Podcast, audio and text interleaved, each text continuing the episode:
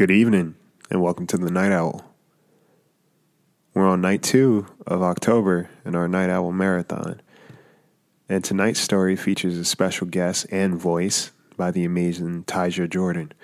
And of course, content may contain language and scenarios not suitable for all audiences, so listeners' discretion is advised. So lock your doors, check your windows, and get comfortable because you won't be sleeping tonight.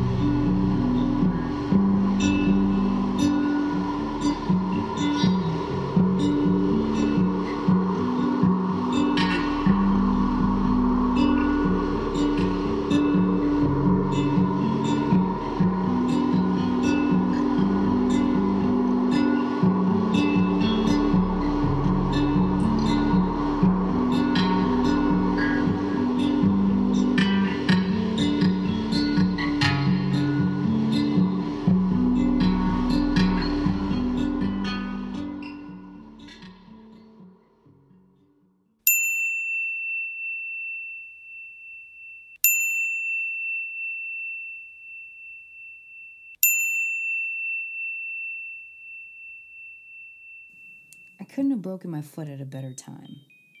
I'm a bit of a klutz, it's my superpower. Thin air is my arch nemesis. I'll be home for a few weeks. Apparently, the break was bad enough that even standing for too long would be a major no no. My doctor suggested I pick up journaling since my ass would be stationary for most of the healing process and my hand should get some exercise for a while, a lot of my journal entries were about patterns I noticed in my ceiling. There's a squirrel in my backyard that's been stealing acorns from another squirrel. He finally got caught. Fortunately, I had a dog that kept me company. He had a lot of energy, which offset my funks of watching the days pass. I started people watching. My neighbor across the street was interesting. He'd leave for extended periods, sometimes days on end. When he came back, he always had big bags he'd take out of his trunk. I spent a lot of time at that window trying to see what exactly was in those bags. I joked they were bodies of all of his dates that went bad. I was getting stir crazy, so I had to make this worth it.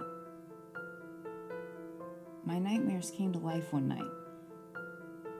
I was asleep and my dog was laying next to me. He started growling and wouldn't stop. He could be weird sometimes. Even if it was just a raccoon outside, he'd lose his shit. I checked the time 12 a.m. Not right now, Roscoe. Between the pain and the fatigue, I was in no mood. I had to pee. I got up and I was walking to the bathroom, and something caught my eye. Someone was standing outside staring at my house. All the lights in my house were out, so I assumed they couldn't see me. Until they looked right out my window. I froze, not sure if they could see me. I stood there. Roscoe charged to the window, but before he could pop his head up, I grabbed him. I shushed him. I hobbled to my nightstand to grab my phone. My heart was pounding and my foot was throbbing in cadence, but by the time I got back to the window, they were gone. Nothing. I sat in my bed until the sun came up, not sure what to do. Roscoe calmed down, so that was a good sign.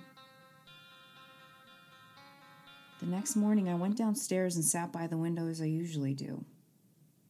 Roscoe wanted to play fetch, so I'd throw the ball and he'd run out to the back door and retrieve it. I guess my last throw was a little too far because he came back empty handed. A few weeks had passed and I was finally able to walk a little more.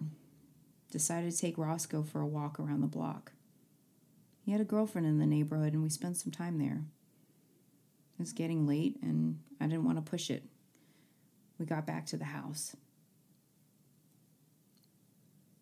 I put my keys down. Roscoe's ball. His ball was sitting on the counter. And I don't remember leaving the door unlocked either. So there you have it. Tune in next week for another double dose of Night Owl in your week, as we'll be doing this the entire month of October to celebrate properly. You can tune in anywhere you get your podcast fixed, and we're also on YouTube. Subscribe if you like what you're listening to, and even leave a review because that goes a long way. And if you'd like to support the podcast yourself, head on over to the patreon.com slash the Bird Brain Podcast where you could donate and get some cool little treats out of it. Follow us at the Bird Brain Podcast on Instagram and Twitter, and come hang out in the Podcast Junkie Discord server. Sleep tight.